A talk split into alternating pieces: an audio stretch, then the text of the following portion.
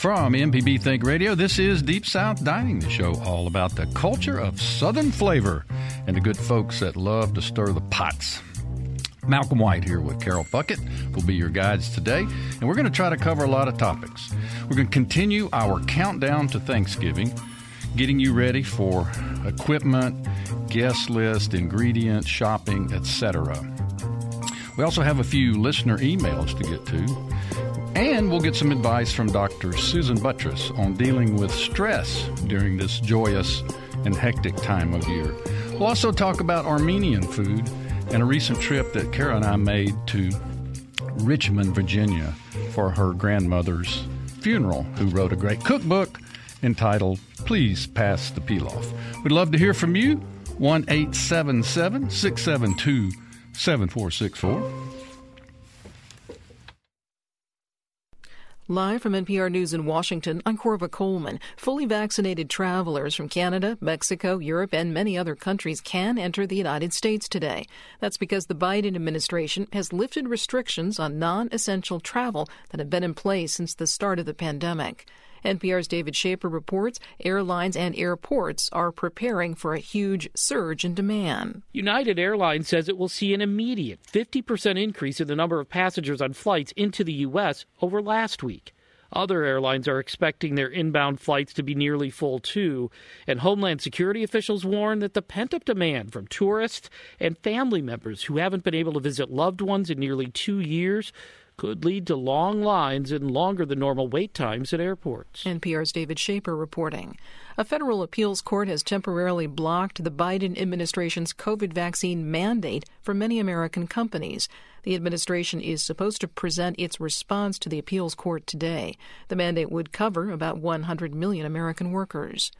The first lawsuits have been filed against Houston rapper Travis Scott and the organizers of Friday night's Astroworld Festival at NRG Park. Police say eight people were killed at the concert and dozens were hospitalized.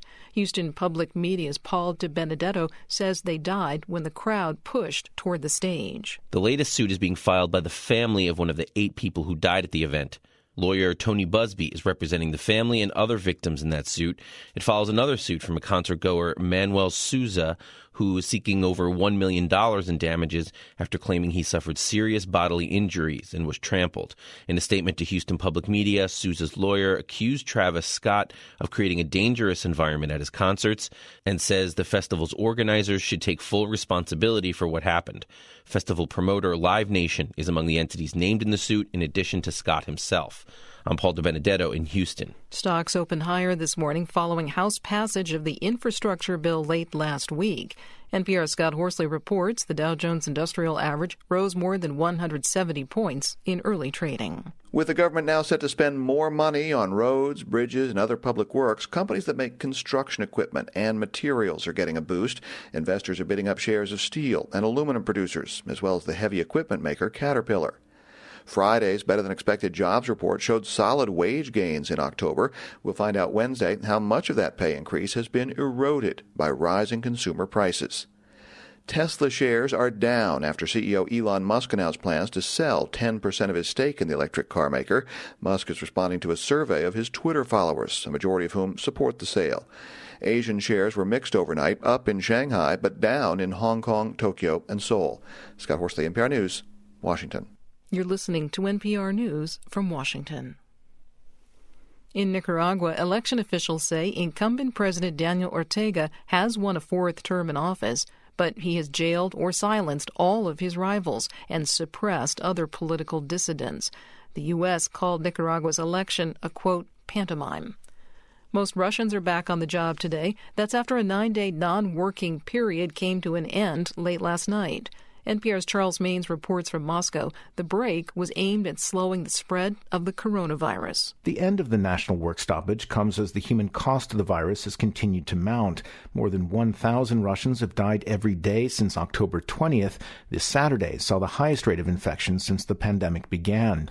As a result, several regional governors extended work restrictions even as Moscow, the epicenter of Russia's outbreak, saw its cafes and bars reopen for business. Most of the country still faces proof of vaccination requirements to access large public events. The Kremlin blames the recent spike on Russians' reluctance to vaccinate. Just over one third of Russians are fully inoculated, despite widespread access to Russia's Sputnik V vaccine since the beginning of the year. Charles Maynes, NPR News, Moscow. Reports from Ethiopia say conditions in the civil war are growing worse. Groups of rebels have decided to join together. Now they're threatening to march on the capital, Addis Ababa. The U.S. State Department has ordered all non essential employees and their families to leave. The Ethiopian government has been conducting airstrikes on rebels. The UN says all sides in the Ethiopian civil war have committed war crimes against civilians. This is NPR. Support for NPR comes from NPR stations. Other contributors include Appian. Appian offers low code technology to help businesses keep up with change. More information is available at appian.com. And the listeners who support this NPR station. You're listening to Deep South Dining on MPB Think Radio. To call the show, dial 1 877 MPB Ring. That's 877 672 7464. Or email food at MPBOnline.org. This is MPB Think Radio.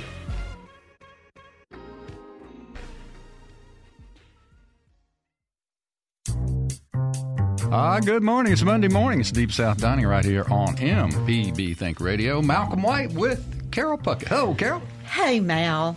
Hi, we missed you last week. We had a great show with Joe Sherman and Tim Pierce from Memphis was a big part of the show. It was all good, but you were missed and talked about and happy to see you. Well, we had a great trip to Richmond. Unfortunately, it was a, you know, a sad occasion. Uh, Kara's grandmother passed, Elizabeth. Uh, we called her Graham, uh, but uh, it was great time to gather around Armenian food and Armenian culture, and we'll talk a little bit about that. But before, I saw a great photograph of you on cooking and coping, cooking a giant pot of goober peas. Oh, yes, indeed. I mean, it was a giant pot of goober peas. we were, we, I, I actually can take no credit. Um, Melinda Barry Palmer, um, who works with Doris Berry at Doris Berry's Farmers Market, bought a giant, you know, net bag of peanuts and then unpacked this whole paraphernalia with the burners and, and everything. So we uh, boiled peanuts, or she boiled peanuts all day and, and let me stir the pot uh, a few times. But, you know, it's goober time in Mississippi and it comes to an end in November. So we wanted to get in on the act. Um, it, it all started because John loves peanuts so much he kept saying, "Well, can I freeze some of these?" I was going, "No, you can't freeze peanuts, boiled peanuts." Doesn't sound right. But it it doesn't sound right, but indeed you can. Ah, of course. So now we have goobers for days. And speaking of said goobers, I don't see any on the table. Uh, Java. Well, you- you know, I left them in the refrigerator this morning. I did indeed make some for you guys. oh boy. But uh, I was reading that, that goobers are the official snack food of South Carolina, and I think that's wrong. You do? I think I think they belong. well, you went to college at Converse in South and there- Carolina, there so were- you should know these things. Yeah, but there were goobers, but I think the goober, the peanut should be the um, Mississippi food, and I'm sure that we were the ones that came up with Yeah. Coke bottles and goobers back in the Yeah, putting the uh, the peanuts. down in the inside the Coke. That was great as a kid. And also, we used to cook peanuts all the time uh, at our house growing up. Every everybody had a little peanut patch in the back. Not us. We were not farmers, but uh, there were local local peanuts to be boiled.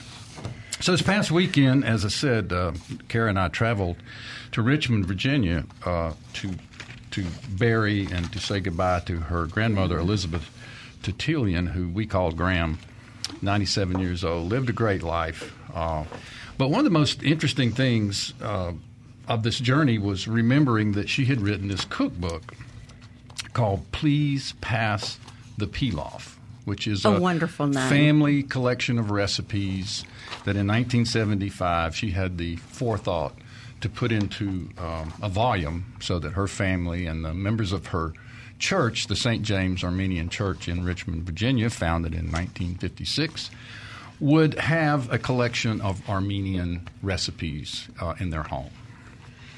Well, it's a beautiful thing, and um, I've always been intrigued with Caribbean Armenian, and she really lives into her heritage cooking. And, and Graham was way ahead of the curve with doing a family cookbook. Yeah, but I think it's a great idea for people listening Yeah. who have family recipes and their own cards and scraps of paper stuck in the family Bible. It's these days it's easy to get it's easy something to like do. that It really is.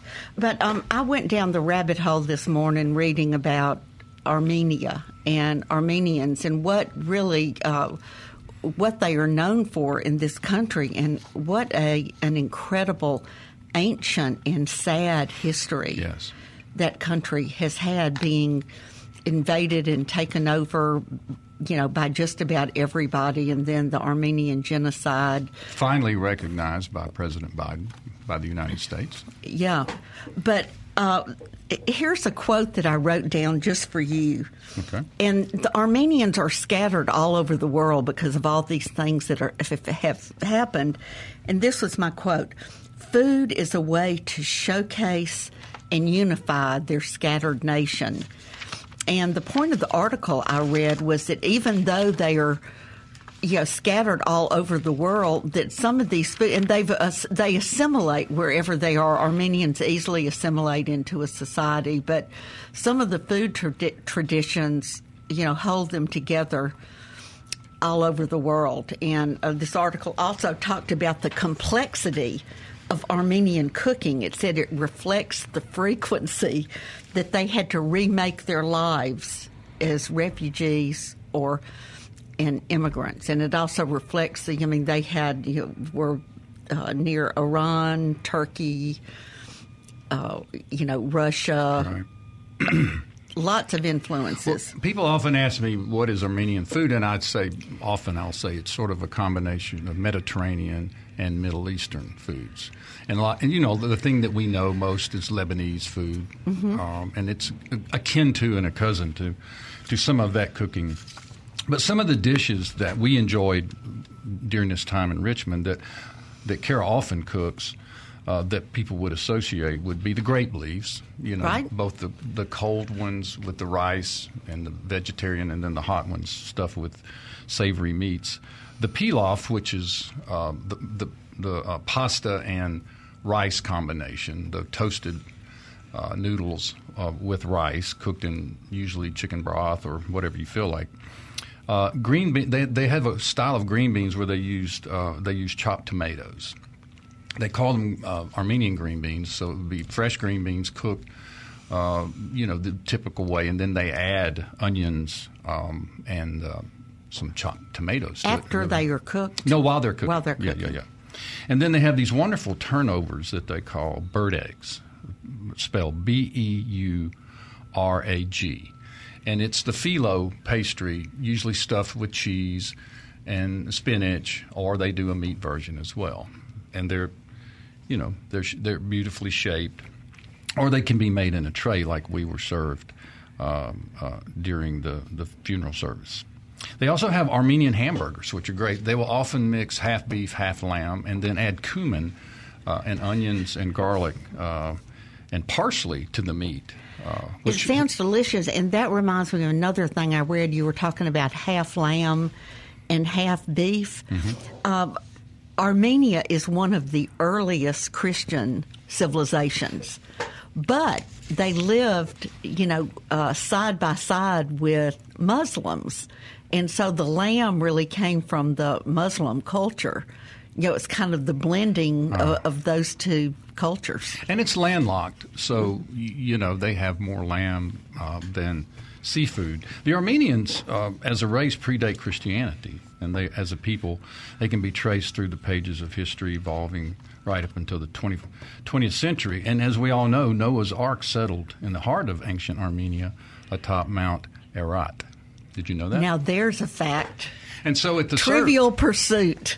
So at the funeral service, the priest uh, made reference to the casket as as being a ship, and that uh, you know the passing from this life to the next life as the journey. And he of course referenced Noah's Ark, which is runs you know, all through the Armenian faith, the Armenian culture.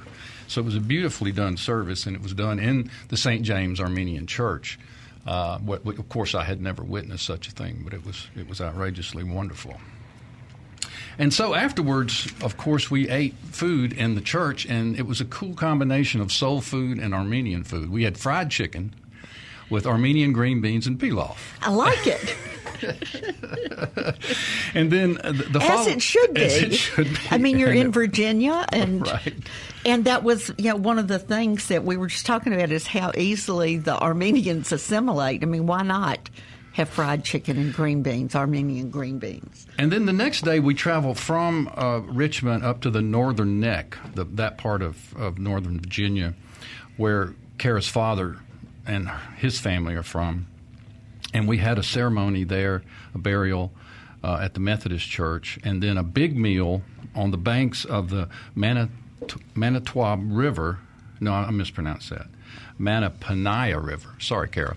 The Manapaniah, which is named after the Manapaniah Indians, who actually still have a reservation on the river there. And we went to Kara's cousin's house, and we had this beautiful meal of, of Armenian food, grape leaves, uh, pilaf, uh, lots of other tasty dishes, uh, and they, they served this beautiful churdag, spelled C H E U R A G, which is a butter yeast roll, like an Easter roll. You familiar with with the sesame seeds on it? Yeah, uh, I wish you'd brought some back. Yeah, well, I ate it all.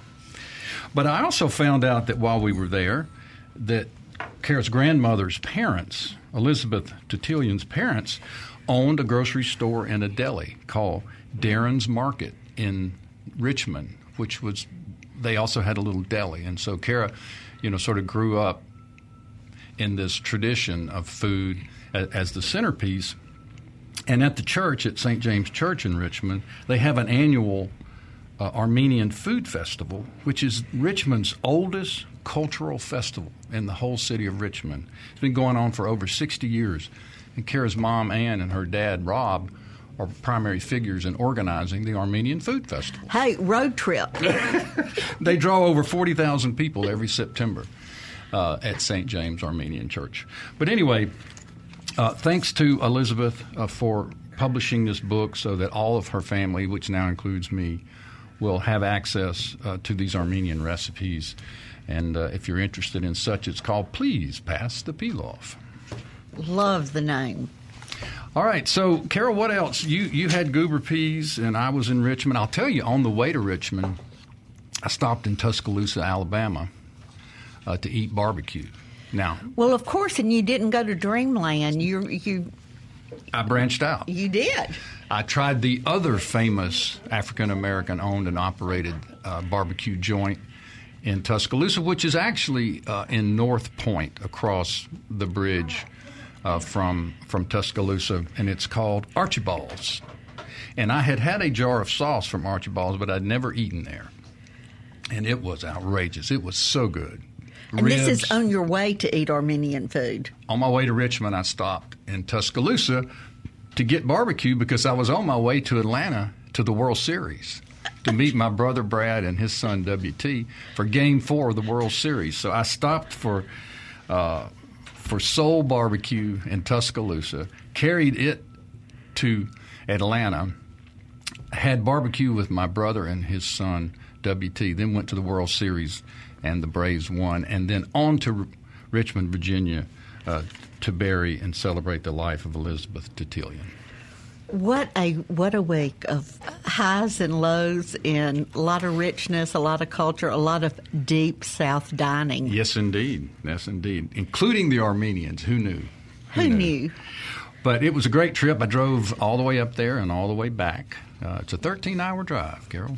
And so Kara flew. She flew and I drove because she needed to be there earlier than I could get there and needed to stay longer than I could. Well, happy you're back, and hope Carol will be cooking, and maybe you'll bring something up to us. Maybe I will. But again, uh, if you're interested in the cookbook, please pass the pilaf. Uh, I don't know where to find it, but I can certainly be of service there.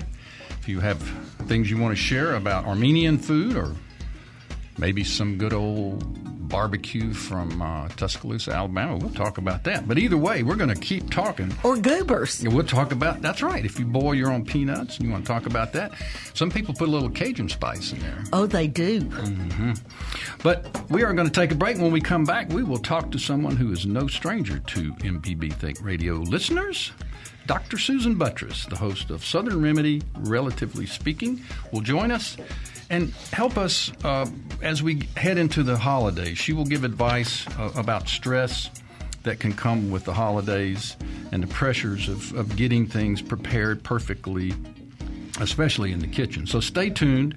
Carol and I will be back with our special guest for the next segment, Dr. Susan Buttross.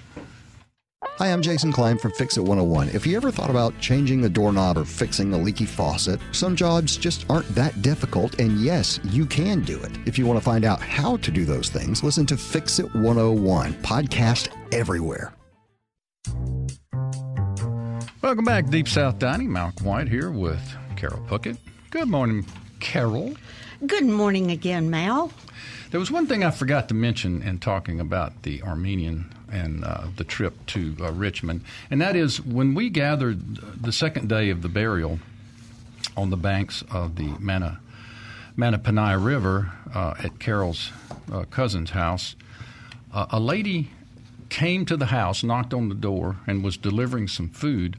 And she came in and put the food in the kitchen, and I walked out, and she turned to me and she said, "Are you Malcolm? Malcolm White?" And I said, "Well, yeah." I am. I thought she was a friend of Carol, of uh, Kara's.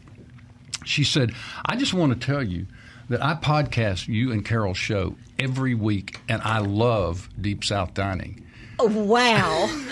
and I was like, and her name uh, is Jennifer Tickacheek or something like that. Hey Jennifer. there, Jennifer. But Jennifer, we appreciate you listening and dialing us up every week uh, there on the banks of the river in in the northern neck, Carol. Yeah, it's so much fun to think about all the people that we hear from all over the country. You know, whether it's in Washington State or South Florida. Uh, even we got you know the woman from Portugal, right, who wanted to correct us about, about, greens, about about greens. but uh, talking about Thanksgiving, while you were gone last week, we started the Thanksgiving countdown. It was in fact November first, and we talked about the need to plan your guest list and start planning your menu. And you know, one thing I like to do when you have a big family gathering is to ask everyone, what is your one Thanksgiving dish that means Thanksgiving to you, so you make sure you have covered all your bases. Right. You know whether that's uh, you know sweet potato casserole or mashed potatoes, or for me it's spinach madeleine. So plan your menu. But this week it's time to order your turkey, make your shopping list, and to shop for the non-perishables now. So you don't have to go to the grocery store and have like two giant carts full of food, all the yeah, things that are non-perishable. Thanksgiving. Yeah, yeah. Uh, do do it now while the stores aren't crowded. Uh, and next week we'll clean out our freezers, but uh, but this week start shopping and make that list and get your turkey ordered. And and speaking of ordering the turkey, it, all over the news that there will be a turkey shortage and there will be an increase, a gigantic increase in the price of turkey. So should we go ahead and get it now? Well, I, I think I think we should. You know, we talked about that a little bit. I, I don't get the the turkey shortage. I, I, had you know nightmares of turkeys floating around on ships at sea that can't get into harbor. I mean, I'm hoping the turkeys are on farms in the U.S., but the prices are are just yeah. uh, out, outstanding. Yeah, yeah. Well, there's this. Uh, it's problem. supply and demand, yeah, Malcolm. It's, it's supply, supply and demand. demand.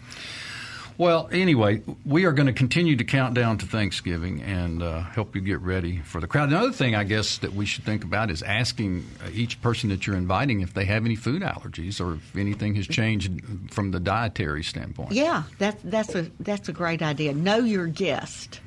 Yes. I hate to be surprised.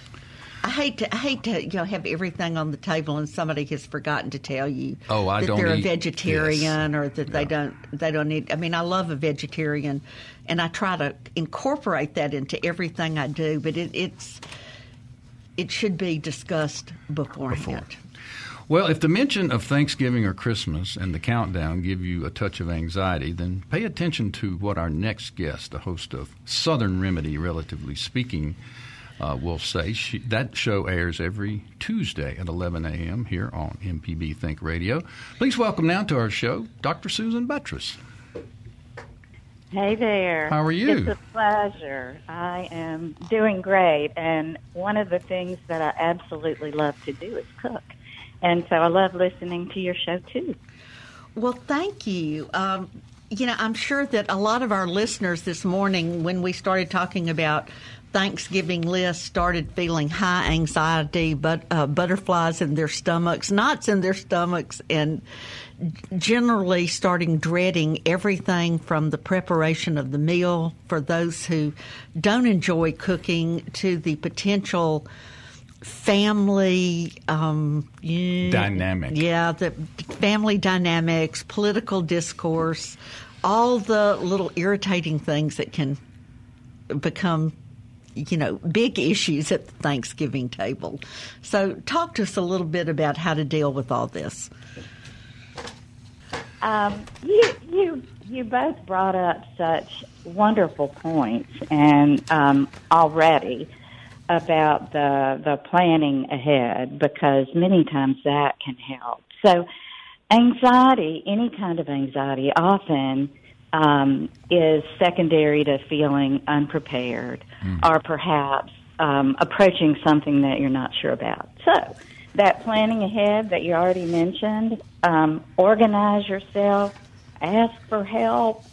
Um, don't look for perfection. Um, that's something that I think I have encountered in some of my family members actually as as we've talked about entertaining and um, taking care of the family is that people get so anxious about the house looking perfect, about needing to perhaps paint a room before they can have a function even or you know having the perfect dish. And so to quit thinking about perfection and make yourself think about what the purpose of this gathering is. It is not to be judged on your cooking, right? Right. It's it is to be it's to gather, uh, to gather hopefully family and friends who love each other, even if they don't always think alike. And and I know, gosh, between all the political fray and COVID and everything that's gone on over the last two and a half, three years, um, we don't all, even if we came exactly from the same genetic pool, we don't all think alike. And so you just have to remember it's okay. It's okay not to think alike. So to try to keep, and, and I, I like reminding the guests before they come, um, conversation's going to be light. This is going to be fun. Let's make a pact not to talk about anything too heavy. Let's just have fun and enjoy and, and find out what's been going on with each other. Right. Catch up, visit, park the politics at the door. Uh, you And know, the Ole Miss State game. there's that. now, Dr. Buttross, I know Right. There is this sort of phenomenon known as the holiday blues, and I've experienced this uh, firsthand, uh, and and and our family. But talk a little bit about that. I mean, some people uh, just during this time of year they're bombarded with memories and maybe resentments and regrets. I don't know exactly what it is. How would you describe holiday blues, and is it a real thing? Oh, it's absolutely a real thing. And it's something that many people experience and don't understand it. And sometimes it can ruin the holidays if you don't don't learn how to deal with it. And so you you mentioned exactly what often goes on is that you have some regrets about perhaps what what maybe did or did not happen, maybe a relationship, maybe maybe an accomplishment that that didn't happen that you had hoped.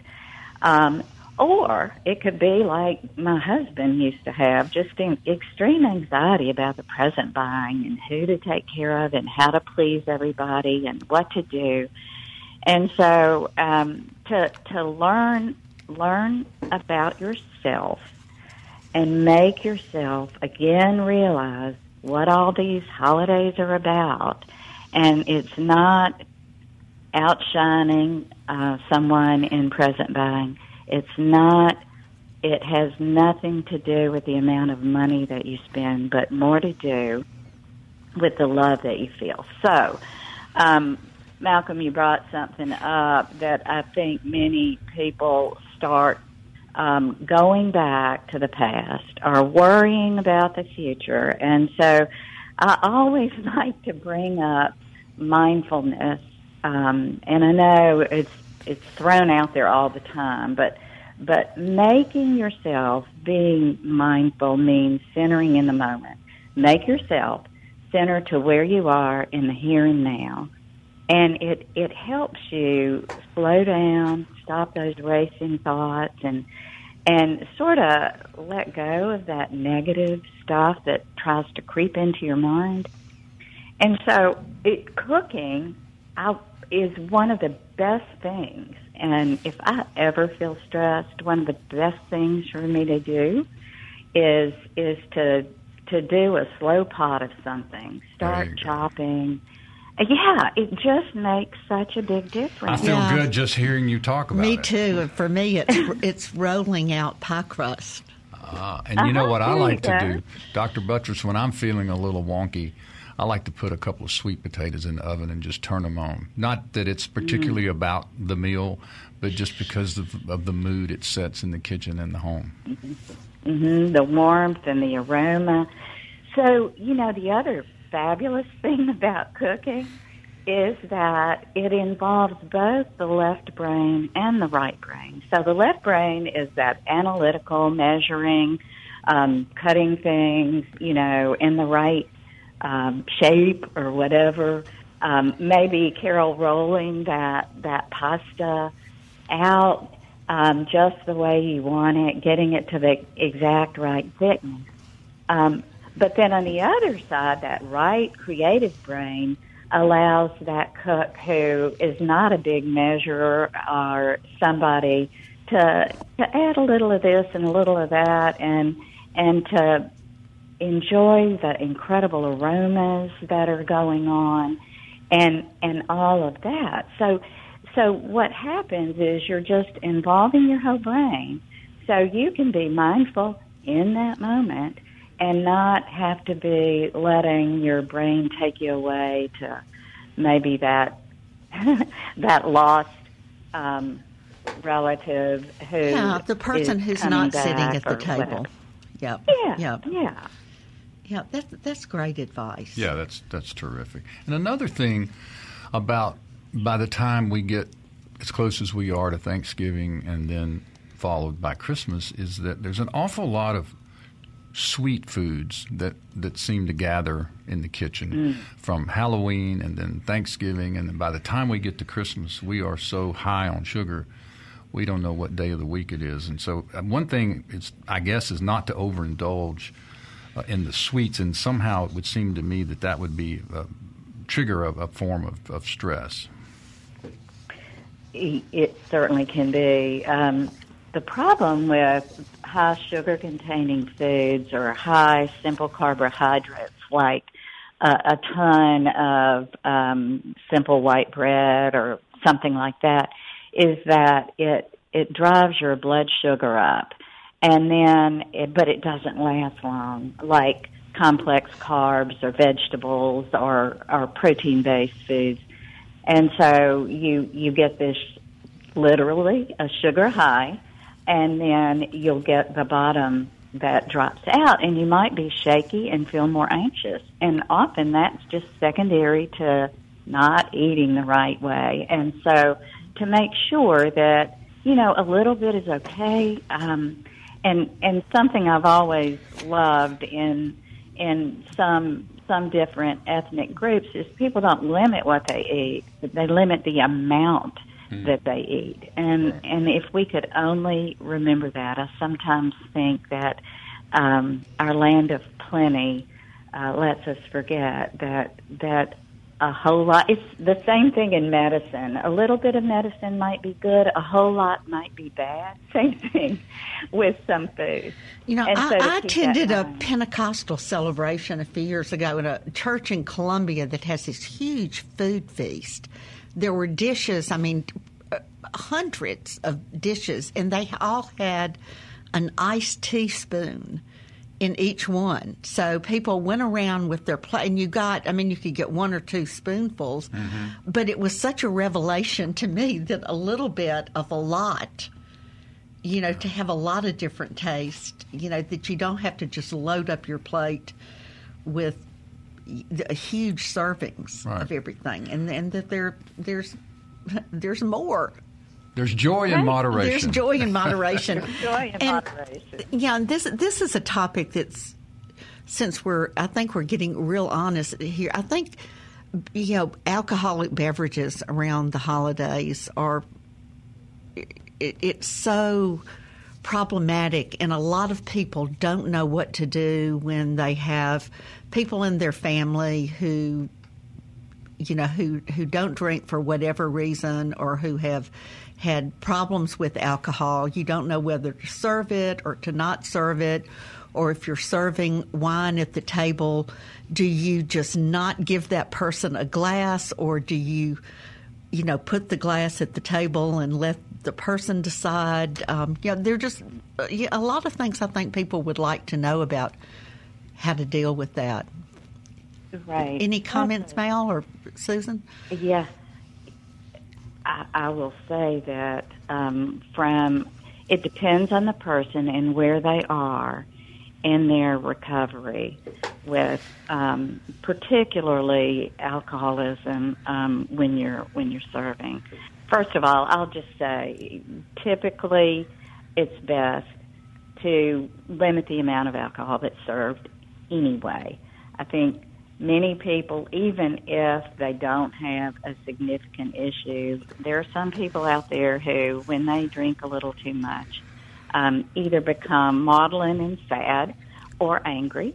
Uh, that's not across the board, but um, moderation here is is really really important for somebody who is is in recovery I think it's really important to be sensitive and a sidebar conversation with them about what they're comfortable with. Um, sometimes is a good thing just to to let them sort of set the stage for you. Um, I, I would probably um, yes set the table with the glass there and let them not pour or to have some sparkling something for them if if they would like for it not to be an obvious thing. You know, you can have sparkling grape juice or whatever, or Sprite, uh, sparkling water, um, or not serve it, depending on where you feel you need to be with them. Um, so I think just to be be sensitive, uh, but not to make a big deal about it, because nobody wants to have have an issue that they've struggled with highlighted. Right. Well, Dr. Buttross, we really appreciate you coming on and talking a little bit about the, the holidays and the stresses and, and some good tips. Those are some great tips of, about being in the moment and being mindful. And I particularly appreciate your uh, talking about the left brain, right brain. I spent 15 years in public service trying to uh, preach the gospel of left brain, right brain, and how a person with a whole brain is more effective and is a better citizen than the ones who get lost in one side or the other. But thanks a lot for coming on. We appreciate it, and happy holidays to you. And we thank will. you so much. It was a delight, and thank you for this this lovely show. Y'all do a great job. Well, thank you. We appreciate you, and uh, we enjoy your show as well. So we're going to take a break. When we come back, speaking of sugar and sweets, we're going to ask the big question of sugar and cornbread, yes or no. I mean, this this will blow up a, a, a, a Facebook page for you if you want to talk about do you put sugar in your cornbread. We'd love to hear from you. The number is one eight seven seven six seven two seven four six four, or we'll uh, be glad to read your email online or discuss a topic that you send us through email, which we'll do in the third sec- segment of the show here. Just send it to food at mpbonline.org. Stay tuned. Carol and I will be right back.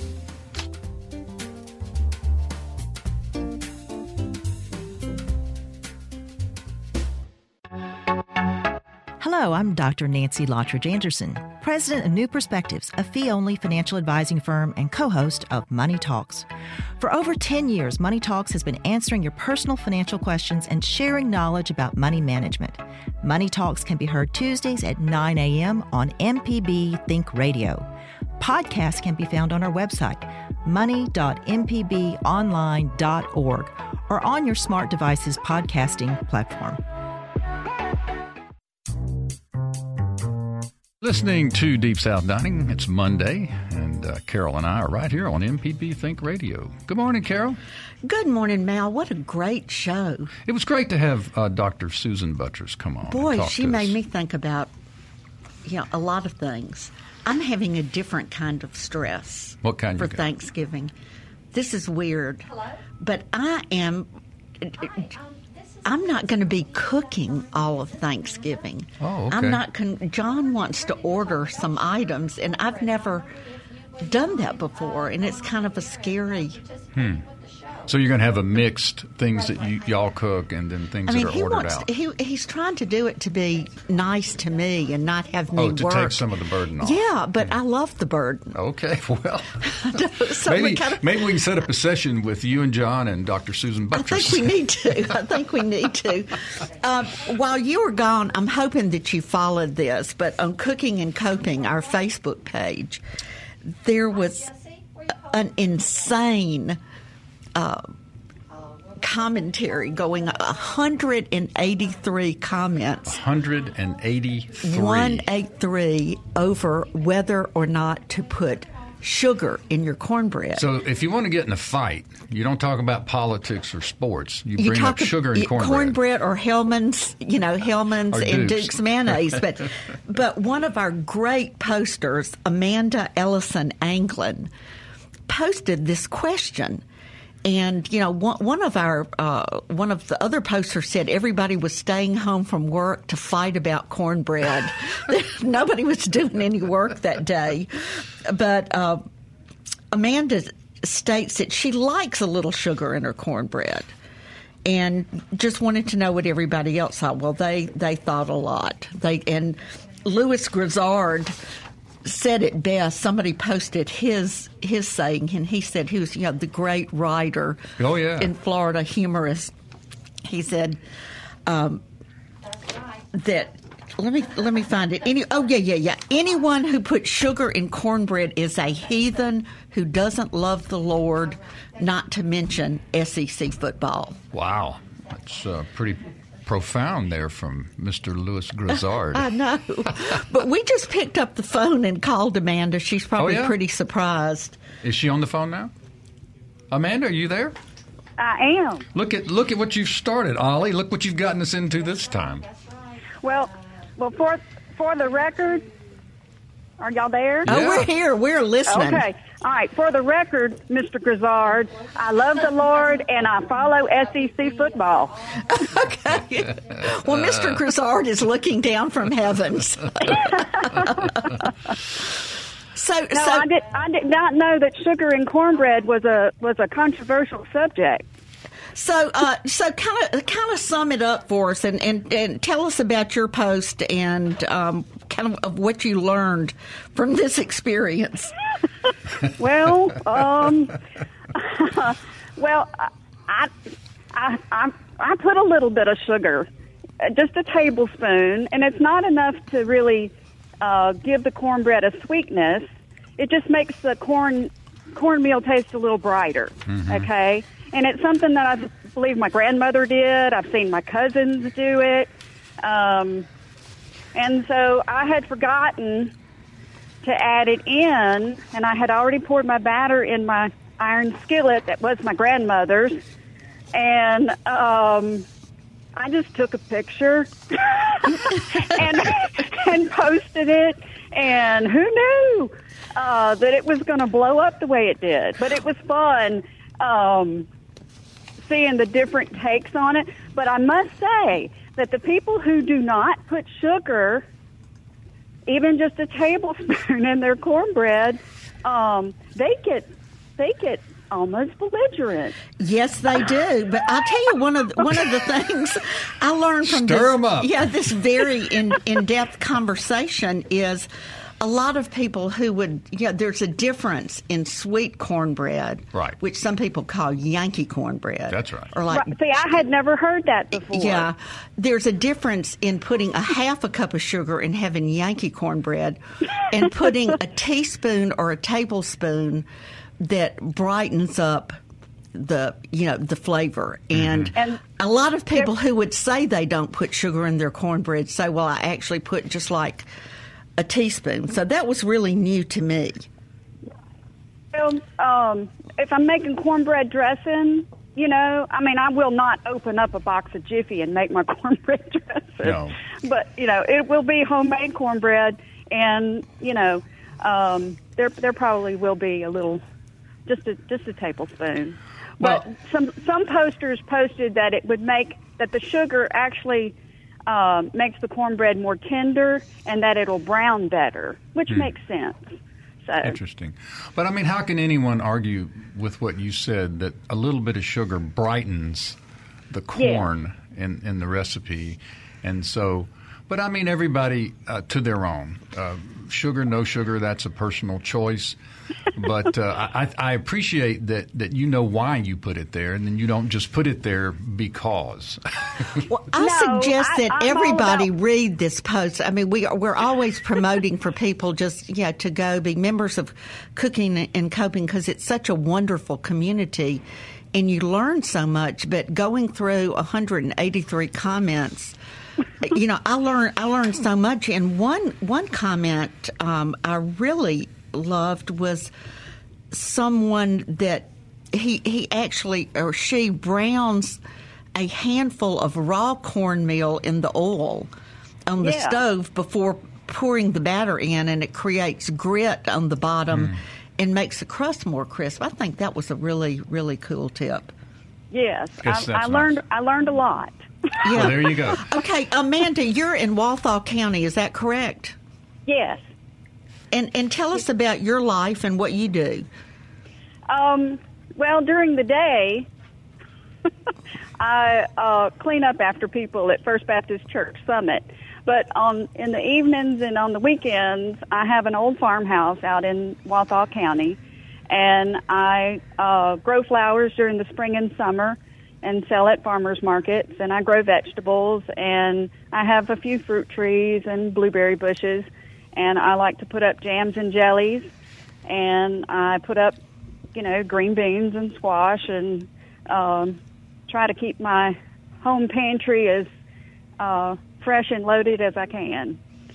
Well, you have certainly been an important part of cooking and coping, which we really uh, appreciate. And you know, lots of people, lots of us read your post. Absolutely. And, and you know, love. I, I had to.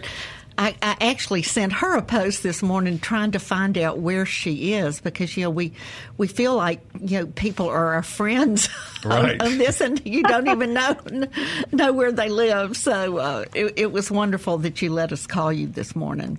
Well, sure. I love to feed people, and um, I try to get some some young girls and little boys in the kitchen and um, show them what I know. Because if you know how to cook, you know it incorporates so much about life, Yeah. um, family, and a little bit of math and science, and um, it's just a lot of fun to share uh, my lim- limited and humble knowledge in the kitchen. Well, So- it's not so humble, but you, you just once again proved Malcolm's left brain, right right brain theory. Amanda, we appreciate you listening to the show. We appreciate you uh, interacting on uh, cooking and coping and for posting and for being in touch with us and, and agreeing to come on the, the radio uh, without any sort of warning and sharing these uh, wonderful tidbits of, of your fascinating life in Walthall County. So thanks a lot, and uh, you know, stay plugged in. We appreciate you. Oh well, you're welcome, and I had fun. Good. All right, we're going to Mobile, Alabama now. We've got Jesse on the phone. Hey, Jesse, what's going on? Good. Can you hear me? Okay. Absolutely. Okay, my mom would make regular cornbread, and my dad would add sugar to his. My wife's from New Orleans, so she's more of a beignet French bread. Mm. She never likes the taste of corn in bread. So for some, if you're not a corn fan, the sugar knocks some of that immediate corn smack off. So it's more of a sweet bread, beignet size, not as much sweet. All right. So your parents had a mixed marriage. Right. You had uh, sugar in the cornbread and no sugar in the cornbread. Uh, how how did that affect their relationship? Uh, they stayed married plus 50 years. There you go. Yeah, there you go. Variety is the spice. But I think what, what what sparked everything was, I guess I could say Americans or maybe just people in the South. When you say sugar, you don't immediately think a teaspoon of sugar. That's right. That's so right. you know you're you thinking like, oh my goodness, thinking cup or half Yeah, cup. who's Yeah, putting yeah. all these cups of sugar in the cornbread? so and I because I can um, uh, imagine that it does knock some of that. That uh, or like like Amanda said, brightens up Yeah. the flavor, but it's just a teaspoon, just a you know a tablespoon. Java, don't we learn stuff here every week? Every week, it's Every all, and you know, last uh, last week we learned pumpkin spice is not that bad. oh, Malcolm, we had a pumpkin spice bonanza. Well, I know because I read about it on Cooking and Coping that the attitude toward pumpkin spice had changed now that I was out of town. And that you and Java were warming up to pumpkin pumpkin spice in my absence. I read that. But I, I love tracing Jesse's family. He's he's got the sugar, the no sugar, and the Louisiana wife who is thumbs down Mo- to cornbread. More like beignet cornbread. That's cool. All right, we uh, we got a couple of emails uh, last week we want to share and talk about a little bit. But before we do that, a few weeks ago we mentioned uh, that Mississippi baker Renee Larange of uh, Waveland had made it into the finals of the Food Network's Holiday Halloween, sorry, Food Network's Halloween Baking Championship.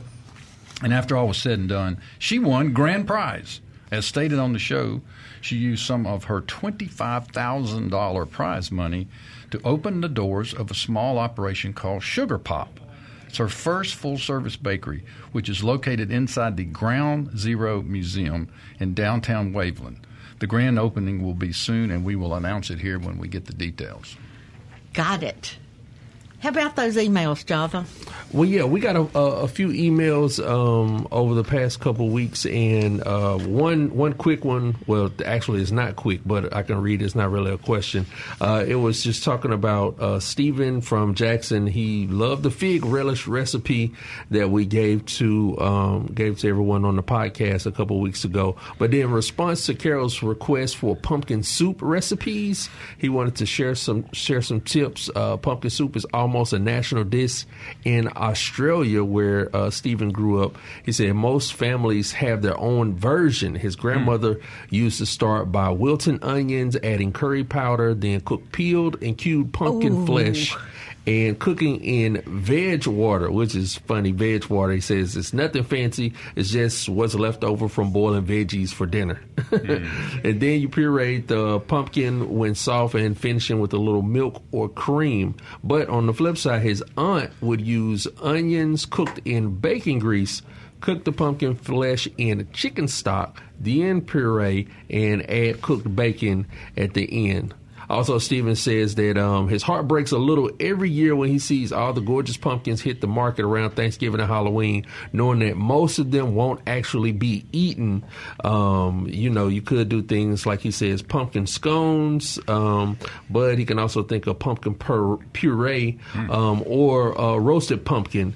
But uh, he says it's just, you know, coming from Australia, seeing all those pumpkins go to waste here in America. I tell you, those dishes sound wonderful, sure and do. I know your eyes brightened up when he talked about the veg broth Yes, indeed. because you don't like to throw away any ingredient, and you do love a broth. You need to recycle that stuff. It's, it's yeah, I mean, good. when you've been cooking vegetables Right. all day, why not boost the flavor of something else? Now, we also got uh, an email, Java, about plums. You- Yeah, and it was funny because you told me that this person uh, actually, I guess, stopped you on the street. Yeah, to ask me about these plums, and I said, shoot us an email, and we'll uh, we'll get to it. So this one is real quick. On our farm in Yazoo County, uh, we have a number of wild plum trees. The trees appear to be Mexican plum trees, and they produce a small reddish tart fruit. Um, the plums make a really good jelly, but they say they only have uh, so many friends to give away all of this jelly. So, do do you, our listeners have any thoughts on other uses for the plums, and also what's the best way to ensure that the jelly will set?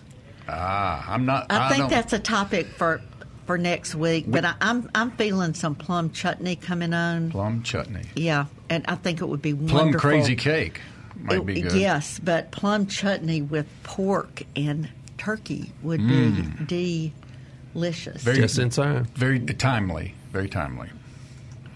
Well, next week on our show, we're going to have a cookbook writer, I guess you would say, and, and a, a fine chef from a best-selling author of a book called The Cake Mix Doctor, and her name uh, is Anne Byrn, and Anne is coming to town to do an event at Lemuria, and that's on November the 18th. Yeah, And- and next Thursday. Next Thursday, and Carol, you and I will be Yes. hosting that event at Lemuria in person, in person. live, Live and and in in person, with with Anne Byrn, and the public is invited.